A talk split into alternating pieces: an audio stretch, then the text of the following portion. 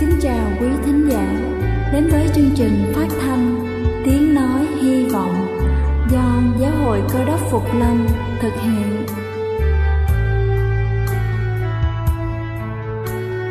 Kính thưa quý vị, Đức Chúa Giêsu trước khi Ngài về trời đã ban cho các môn đệ của Ngài một điều răn mới, đó là họ phải yêu thương nhau như chính tình yêu mà Ngài đã dành cho họ Quả thật vậy thưa quý vị, tình yêu thương là một món quà vô giá mà Chúa đã ban cho nhân loại và đó cũng là thông điệp mà chúng tôi muốn gửi đến toàn thể quý vị.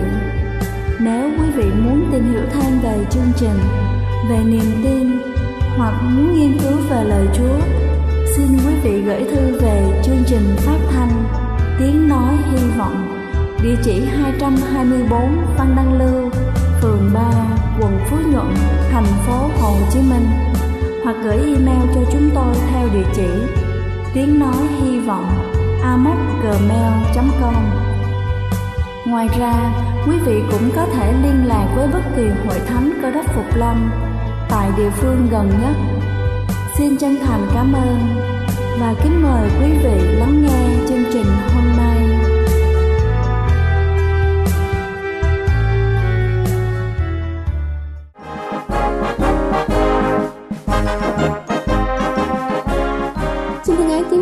Vị khán giả đang lắng nghe chương trình phát thanh buổi sáng hôm nay. Chúc quý vị có một ngày thật vui vẻ và làm việc thật tốt. Kính thưa quý vị, thỉnh thoảng chúng ta nói về một chuyện nào đó nhưng bỗng dưng quên mất mình đang định nói gì. Đó có thể là những dấu hiệu của trí nhớ gặp vấn đề. Các chuyên gia ở Anh vừa tiết lộ 5 phương pháp giúp kích thích trí nhớ hiệu quả.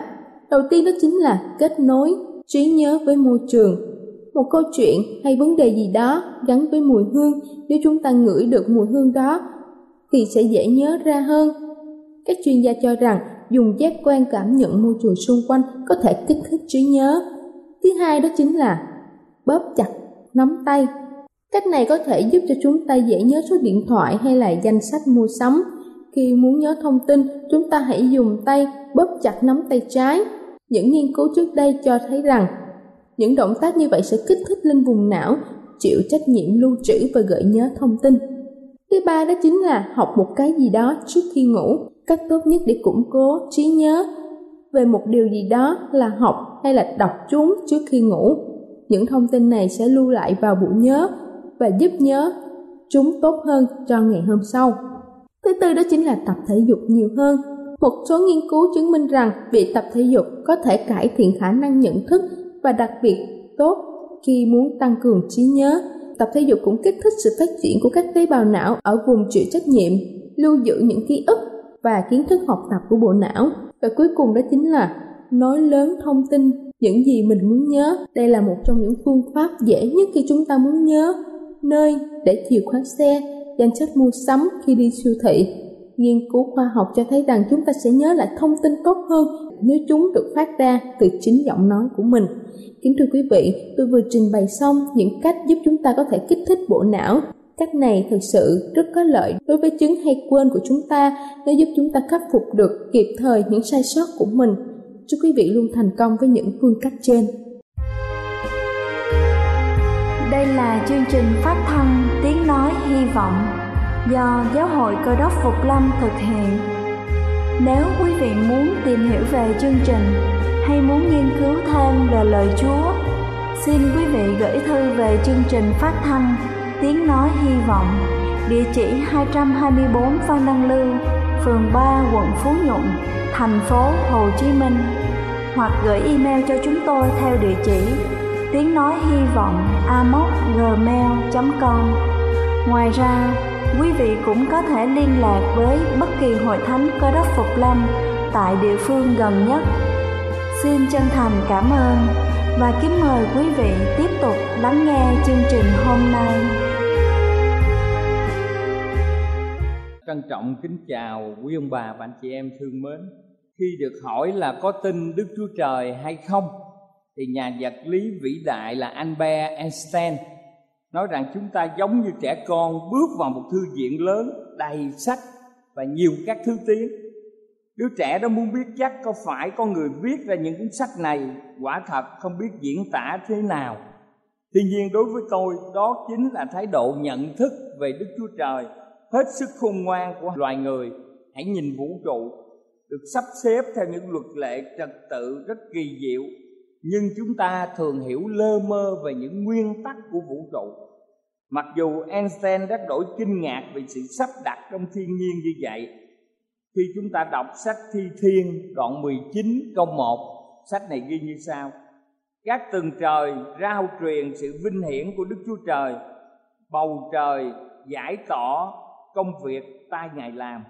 Và trong sách văn đoạn 1 câu 3 thì ghi rằng muôn vật bởi Ngài làm nên chẳng vật chi đã làm nên mà không bởi Ngài và từ ban đầu trong sáng thế ký đoạn 1 cho chúng ta biết ban đầu Đức Chúa Trời dựng nên trời đất khi mà Chúa sáng tạo ra muôn loài vạn vật á, và sáng tạo ra tổ tiên chúng ta thì Ngài muốn chúng ta làm được cái gì hạnh phúc. Rất nhiều điều mà chúng ta thấy rằng phải có một đấng sáng tạo. Trong Kinh Thánh khuyên chúng ta phải vui mừng mãi mãi. Và đặc biệt trong Philip đoạn 4 câu 4 Phaolô viết rằng hãy vui mừng trong Chúa luôn luôn. Tôi lại nói nữa là hãy vui mừng đi. Chúa muốn chúng ta sống một cách có chất lượng, sống một cách có hạnh phúc và sống một cách có vui mừng. Và bà Quai viết rằng Đức Chúa Trời chứa sẵn tình yêu, sự vui mừng, bình an và chiến thắng cho những ai phụng sự Ngài với tâm thần là lẽ thật. Nếu chúng ta hầu việc Chúa với tâm thần và lẽ thật thì chắc chắn chúng ta sẽ có tình yêu. Chúng ta sẽ có sự bình an ở trong tâm hồn chúng ta sẽ vui mừng và chắc chắn điều đó khiến cho chúng ta có thể chiến thắng mọi cái hoàn cảnh mà chúng ta gặp thử thách ở trong cuộc đời này đôi khi á, mình nghe là có gọi là có người gặp thử thách có người lại là nói là con đang bị cám dỗ. Nhưng mà ở trong hai từ này chúng ta thấy cái từ cám dỗ nó có hàm cái ý nghĩa là mình cũng có thích trong đó nữa. Mình có thích thì mới cám dỗ mình được. Còn ở đây thử thách là trong cái đó mình dứt khoát, mình không đồng ý. Cho nên cái người mà gặp thử thách, họ dễ chiến thắng hơn cái người bị cám dỗ. Kinh thánh nói rằng chớ để cho con bị cám dỗ nếu mà mình đã có thích về một cái điều gì mình cũng thấy ờ à, 50% cũng được và năm mươi phần trăm là không nên thì chúng ta dễ nghiêng về cái vấn đề cám dỗ nếu gặp cám dỗ. Kính thưa quý ông bà chị em khi người đàn bà Samari bên giếng nước bà đã nghe những lời rất tuyệt diệu mà Đức Chúa Giêsu nói trong gian động 4 câu 14 như sau phàm ai uống nước này vẫn còn khát mãi. Nhưng uống nước ta sẽ cho thì chẳng hề khát nữa. Nước ta cho sẽ thành một mạch nước trong người đó, văng ra cho đến sự sống đời đời. Chúng ta biết trong cái cuộc đời này nó có nhiều cái ờ, cám dỗ. Nó có rất nhiều cái ờ, điều mà mình không có bao giờ tưởng tượng được có một lần tổng thống Bush đến dự một cái buổi tang lễ ở Honduras. Chỗ này có cơn bão, tràn qua rất là dữ dội và nhiều người chết. Ông hỏi một cụ già 70 tuổi, tài sản tan nát hết trong cơn bão?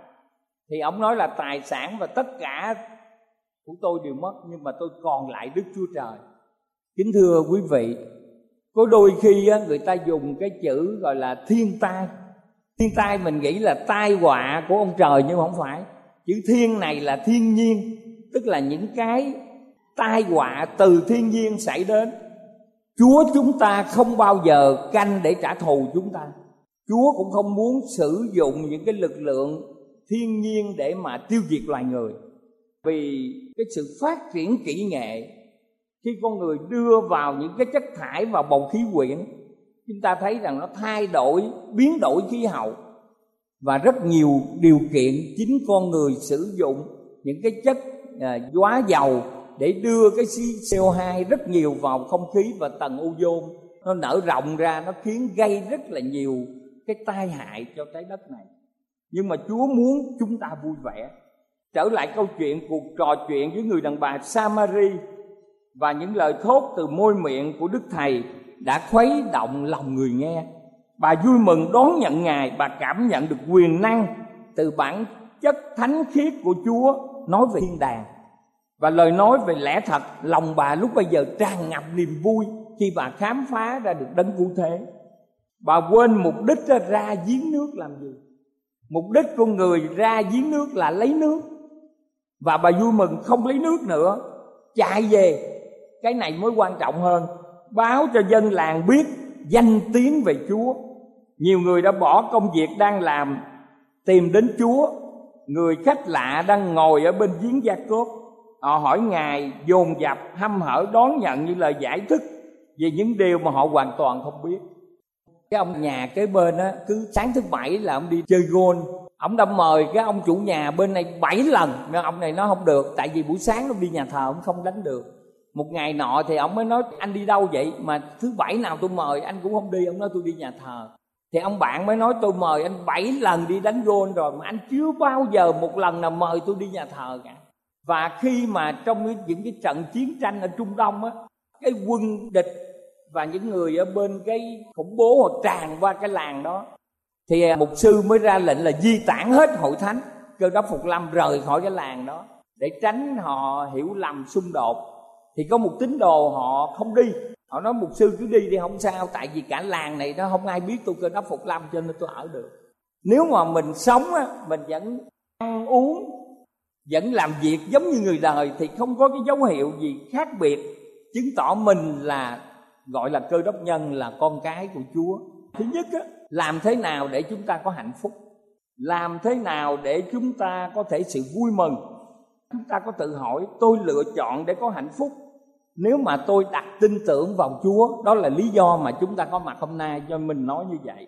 Nếu chúng ta bắt đầu một ngày với thái độ vui mừng do ân điển mà chúa ban cho chúng ta, thì cái sự vui mừng này nó sẽ tăng trưởng. Còn mình bắt đầu một ngày với tất cả những phiền muộn, chán nản mà ngày nay người ta gọi bệnh stress á, bệnh căng thẳng tinh thần á, thì nó sẽ là cái bóng đen phủ trong cuộc đời của mình nếu cái bóng đen này lan tỏa, phủ lên chồng con mình, vợ con mình và những người mà mình giao tiếp, cái đó là điều chắc chắn. Phaolô nói với những người Roma trong Roma đoạn 15 câu 13 Vậy xin Đức Chúa Trời của sự trông cậy làm cho anh em đầy dẫy mọi điều vui vẻ và mọi điều bình an trong đức tin, hầu cho anh em nhờ quyền phép đức thánh linh mà được dư dật sự trông cậy. Chúng ta cần phải được đầy dẫy mọi điều vui vẻ và mọi điều bình an ở trong đức tin. Sự bình an và sự vui vẻ là điều rất là quan trọng ở trong cuộc sống mình. Tuy nhiên, có những người họ gặp những hoàn cảnh éo le ở trong cuộc sống. Chúng ta nhớ lời cam kết của Chúa trong sách Jeremy đoạn 29 câu 11 Kinh Thánh nói như sau Ta biết ý tưởng ta nghĩ cùng các ngươi là ý tưởng bình an, Không phải tai họa, Để cho các ngươi được sự trông cậy trong lúc cuối cùng của mình. Nhưng mà trong Jeremy đoạn 29 câu 11 khẳng định rất rõ ràng, Ta biết ý tưởng, ta nghĩ đối, cùng các ngươi là ý tưởng bình an, Không phải tai họa, Để cho các ngươi được sự trông cậy Trong lúc cuối cùng của mình. Đây là một tư tưởng rất là quan trọng và là một lẽ thật ở trong đời sống. Đời sống của Chúa cũng thế Là một điều kỳ diệu. Trong hai cô đôi tô đoạn 5 câu 14 Vì tình yêu thương của đấng cơ đốc Cảm động chúng tôi. Chúng ta đến nhà thờ này, Chúng ta giữ 10 điều răn, Giữ lòng tin nơi Chúa Giêsu Trong cách ăn, Trong cái nước uống, Ở trong lời nói, Ở trong tư tưởng và việc làm của chúng ta. Mình có lòng tự chủ là gì sao? Chẳng qua là vì tình yêu thương của đấng cơ đốc Thúc giục mình làm điều này, Kể cả việc mình làm chứng đạo. Chúng ta nhớ Mahatma Gandhi. Trong cuộc chiến tranh vừa qua đó, chống, trong có có ba cái lực lượng đến đây. Thứ nhất là thực dân pháp, thứ hai là phát xít nhật, thứ ba mà cái mà nhà nước gọi là đế quốc mỹ. Thì chúng ta thấy mỹ, nhật, pháp, trong cái cuộc chiến tranh riêng trong 20 năm cuối cùng là thống nhất đất nước đã có 3 triệu người miền Bắc và miền Nam chết để có thể giành được độc lập năm 1975 ở tại Ấn Độ, Mahatma Gandhi, ông cũng giành độc lập. Nhưng mà đặc biệt là ông giành độc lập từ thực dân Anh bằng cái phương pháp bất bạo động. Không có một người Ấn Độ nào phải chết. Ông kêu gọi tất cả người dân Ấn Độ không đi làm cho thực dân Anh. Xe buýt không chạy, nhà máy điện không phát điện nhà máy nước không có nước, cho nên chính phủ, thủ tướng anh mới thấy là không được. Tới giai đoạn này, người ấn độ đã thông minh, phải trả độc lập. Và chúng ta thấy rằng à, ông cũng bị một số những người hồi giáo và ấn độ giáo xung khắc với nhau. Ông đã bị một thanh niên ấn độ giáo ám sát vì anh không chấp nhận sự kiện mà găng đi bày tỏ là phải quảng đại với những người hồi giáo. Trước khi qua đời, người ta nghe từ miệng ông nói rằng chúa ơi chúa ơi. Với một cố gắng cuối cùng ông dơ bàn tay lên và làm một cử chỉ cầu nguyện và tha thứ. Chúa giêsu mà khi ngài bị đóng đinh ngài đã cầu xin với cha mình rằng hãy tha thứ cho họ vì họ không biết làm điều gì. Mình mà ai tác mình thử một bạc tay hay là đâm mình là nhiều người họ tìm cách họ trả thù. À, đặc biệt là những cái phim truyện của hàn quốc với của trung quốc á thì chúng ta thấy à, họ lúc nào phải tìm cách mà trả thù thậm chí là người nhà mình đã chết rồi. Đời cha mà trả không được thì nuôi con lớn lên tiếp tục trả thù. Nhưng mà chúa không đồng ý cái quan điểm này. Ngài kêu chúng ta hãy tha thứ. Vì chỉ có tha thứ là mới có thể xoa dịu. Và nhiều người nghĩ chúa là một giống như một vị hung thần à, một quan án không có tình cảm không có nụ cười. Nhưng mà thật sự không phải vậy chúa là đấng rất là vui vẻ, đấng rất là hòa bình, đấng rất là yêu thương với tất cả chúng ta. Trong kinh thánh thuật lại bà Sarah vợ của Abraham, bà cũng gần đất xa trời. Chúa nói rằng dòng giống ông thể như sao trên trời và như cát dưới biển. Thật là kỳ diệu. Khi bà nghe những cái thông tin là bà sẽ có con, bà cười. Và lúc bây giờ ba thiên sứ đến á, có một thiên sứ hỏi là tại sao bà cười? Bà chối rằng mình không có hề cười vì bà sợ hãi trước các thiên sứ này. Sau đó bà đã được sanh con. Sarah tìm lại ốc khôi hài. Cho nên khi bà đặt đứa con, cái tên khá ngộ nghĩnh là Isaac. Isaac theo tiếng Do Thái nghĩa là người được sinh ra từ một người đã cười. Cười là một cái tích cực lạc quan với nét nổi bật, đặc biệt là cái người tin kính Chúa có một câu châm ngôn nói rằng, hãy trả lại sự buồn bực cho ma quỷ, vì chỉ có ma quỷ mới đủ lý do để buồn phiền. Những ai phục vụ chúa đều được tràn ngập vui mừng. Họ phải luôn sống và nghỉ ngơi và sẵn sàng ca hát. Một nụ cười và một ốc khôi hài thu hút được nhiều người đến với chúa hơn là những gương mặt ủ dột. Nếu mình lúc nào cũng chán nản lúc nào cũng buồn rầu thì chắc chắn mình không có thể nào giảng lẽ thật Chúa cho bất kỳ ai tin Chúa được. Chúng ta tạ ơn Chúa mình suy nghĩ tại sao mà Chúa muốn mình vui mừng. Thứ nhất, sự vui mừng là một hưởng ứng thuộc về tinh thần, đặc biệt là với niềm tin. Và một điều xảy đến trong tâm trí con người, bí quyết của sự vui mừng là sự hiểu biết và tin tưởng rằng đấng sáng tạo ở trong sự kiểm soát trọn vẹn với đời sống con người với lịch sử vũ trụ và ngài điều khiển vũ trụ này. Thứ hai là sự vui mừng biểu lộ tình cảm của một sự hài lòng. Mình vui mừng là khi hài lòng mình mới có thể vui mừng được. Một sự cam kết rằng đức chúa trời yêu thương tôi, gia đình tôi, một nhiệm vụ có sự thỏa lòng. Và thứ ba, sự vui mừng là sự đáp ứng về tinh thần đối với ân điển của đức chúa trời. Phaolô bày tỏ rằng chúng ta cần vui mừng, giàu trong sự đau khổ và chúng ta thấy rằng Đức Chúa Trời sẽ kiểm soát mọi điều. Tại sao như vậy? Tôi xin kể một câu chuyện để mình thấy trong cái lúc mà nguy ngạc nhất thì sứ đồ Phaolô vẫn có sự vui mừng. Phaolô bị bắt, chuyện gì xảy ra? Ông bị đánh đập, ông bị cùm, người cai ngục bước đến tống họ vào ngục tối không ánh sáng và ngột ngạt. Chân họ bị đóng chặt vào cùm, quanh họ có các tù nhân khác kẻ thì không ngủ được, kẻ thì la hét. Họ làm gì trước sự đau đớn và thiếu thốn này? Họ bắt đầu làm gì? Cầu nguyện. Họ làm gì nữa? Ca hát ngợi khen chúa. Điều này được ghi lại trong công vụ các sứ đồ đoạn 16 câu 25 rồi đêm đó một trận động đất xảy ra. Các cửa ngục mở toan lúc bây giờ người cai ngục nghĩ là chết rồi. Theo luật la mã mà người cai ngục giữ ngục mà tù nhân trốn á là ông phải bị tử hình cho nên á ông quyết định tự sát Phaolô thấy hành động này và kêu lên rằng đừng đừng đừng làm hại chính mình tất cả chúng tôi còn đủ ở đây người cai ngục gọi người nhà mang đèn đến rồi buông mình quỳ xuống trước mặt Phaolô và Sila. Sau đó ông đem hai người ra ngoài và hỏi rằng: "Thưa các ngài, tôi phải làm chi để được cứu?" Từ cái việc mà ông không phải bị luật pháp Roma xử, ông có thể sống được. Ông nghĩ đến một cái điều cao trọng hơn, một người tù nhân mà ông đã từng đánh đập chửi mắng, bây giờ phải học theo họ làm gì để tôi được cứu. Đây là điều rất là quan trọng. Chính sự vui mừng của Phaolô đã cảm hóa cuộc đời người cai ngục đáng thương này. Và sự vui mừng đó là chân lý đến được không những ông được cứu mà ông đem hết gia đình mình cũng được cứu. Như vậy chúng ta thấy rằng đây là những cái điều rất là quan trọng ở trong cái cuộc sống của một con người và chúng ta xem trong Roma đoạn 12 câu 12 hãy vui mừng trong sự trông cậy, nhịn nhục trong sự hoạn nạn, bền lòng mà cầu nguyện. Và trong công vụ đoạn 24 câu 15 tôi có sự trông cậy này nơi Đức Chúa Trời, tức là sẽ có sự sống lại cho người công bình và không công bình. Và trong Roma đoạn 8 câu 18 tôi tin tưởng rằng những sự đau đớn bây giờ chẳng đáng so sánh với sự vinh hiển hầu đến là sự sẽ được bài ra trong chúng ta. Nếu mà chúng ta có con cái mà chuẩn bị thi đại học á, ông cha bà mẹ trong năm 12 mà thấy con mình chơi game á là sốt ruột, không cho. Nhưng mà đứa bé lúc nó chơi á là nó sẽ thấy cái chơi hay hơn là cái học. Nhưng mà ông cha bà mẹ thấy rằng nếu mà con đậu vào trường y hay trường bách khoa là tương lai con hoàn toàn thay đổi khi mà tới lớp 12 nó có cái ngưỡng cửa có một số em sau 4 năm trở thành ông thợ. 4 năm là trở thành ông kỹ sư.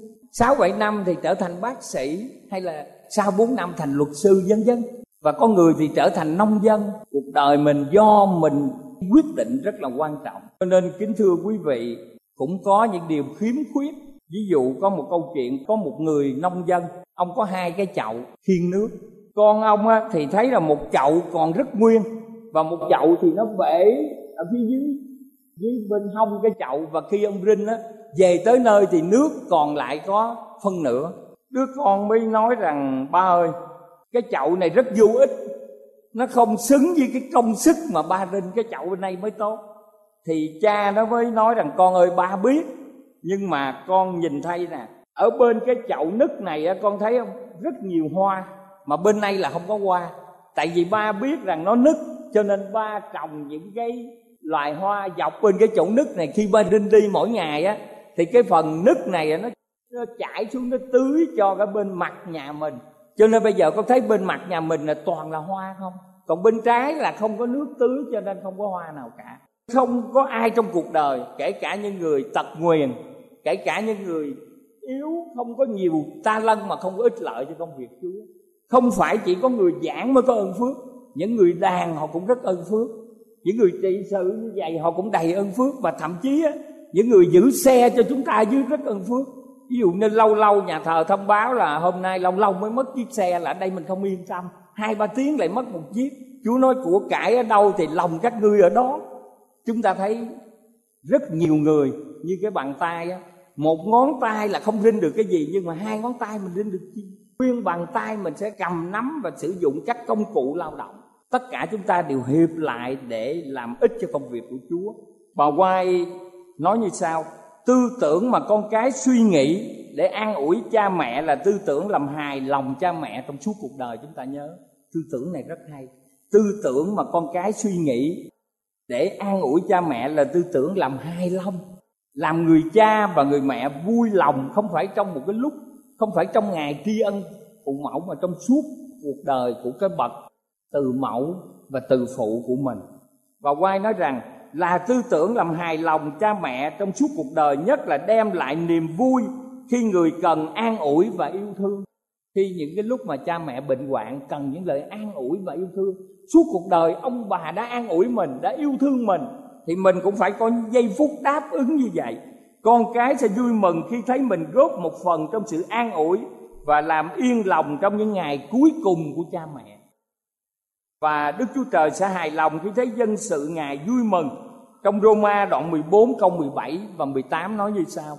Vì nước Đức Chúa Trời chẳng tại sự ăn uống, nhưng tại sự công bình bình an, vui vẻ bởi Đức Thánh Linh vậy. Ai dùng cách ấy mà hầu việc, đấng cơ đốc thì đẹp lòng Đức Chúa Trời và được người ta khen. Làm sao để được mọi người khen? Làm sao để đẹp lòng Đức Chúa Trời? Kính thưa quý vị nếu mình muốn có mặt ở trong thiên đàng thì mình phải làm mọi cách để đẹp lòng Đức Chúa Trời. À, người Việt mình thì thích ăn như ăn Tết nè ăn dỗ nè rồi đám cưới ăn tiệc cưới nè rồi à, bạn bè vui mừng cũng dẫn đi ăn này vân vân. Nhưng mà Chúa nói á nước Đức Chúa Trời không phải việc ăn và uống nhưng là tại cái gì? Sự công bình. Rồi tại cái gì nữa? Sự bình an tại vì sự vui vẻ bởi Đức Thánh Linh nếu mình không có sự bình an tới gần mình thì giận dữ rồi đầy sự ganh tị rồi bực dọc rồi mình thiên lệch thì chắc chắn cuộc đời mình không thể làm chứng cho ai tin theo Chúa được. Tóm lại, kính thưa quý ông bà và anh chị em, Chúa cho chúng ta có mỗi gia đình. Chúa muốn rằng gia đình này trở thành tổ ấm hạnh phúc. Mình có thể biến gia đình mình thành địa ngục cũng được. Mình có thể biến gia đình mình thành một phần của thiên đàng cũng được. Nếu chúng ta biết tổ chức củng cố hệ thống gia đình lúc nào cũng tha thứ lẫn nhau, lúc nào cũng vui vẻ. Và thỉnh thoảng có lúc mà mọi thành viên trong gia đình cùng cầu nguyện với nhau tổ chức gia đình lễ bái. Kính thưa quý vị như vậy thì mọi việc đó cũng là gì cho chúng ta biết được tình yêu của chúa đấng cơ đốc đến để chúng ta có sự vui mừng trong đời sống cho nên nếu đức thánh linh là đấng ban cho chúng ta sự vui mừng, mà nếu chúng ta không chịu vui mừng, thì đó là một sự mâu thuẫn với mục đích mà Chúa muốn cho chúng ta vui mừng. Nếu chúng ta phải giống như Nehemi đối với dân sự trong Nehemi đoạn 8 câu 10 trong những lúc mà dân sự gặp những thử thách, thì Nehemi nói rằng, chớ buồn thảm vì sự vui vẻ của Đức giê va là sức lực của các ngươi như vậy Chúa không phải là một vị như mà ta nói là người ta nhìn những vị quan ở trong tòa án á, là rất lạnh lùng. Chúa không phải là người lạnh lùng. Chúa là người rất là yêu thương vui vẻ. Khi có sự vui mừng chúng ta sẽ có thể trí linh mạnh khỏe. Sự vui mừng là gì? Là trái của thánh linh. Và chúng ta khoe mình trong sự trông cậy về sự vinh hiển của đức chúa trời. Và trong một phi rơ đồng một câu sáu nói rằng anh em vui mừng vì điều đó dầu hiện nay anh em vì sự thử thách trăm bề phải buồn bã ít lâu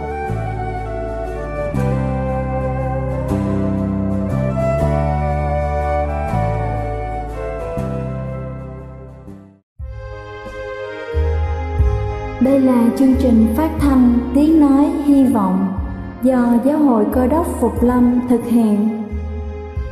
Nếu quý vị muốn tìm hiểu về chương trình hay muốn nghiên cứu thêm về lời Chúa, xin mời quý vị gửi thư về chương trình phát thanh Tiếng Nói Hy Vọng, địa chỉ 224 Phan Đăng Lưu, phường 3, quận Phú Nhuận, thành phố Hồ Chí Minh hoặc gửi email cho chúng tôi theo địa chỉ tiếng nói hy vọng amos@gmail.com.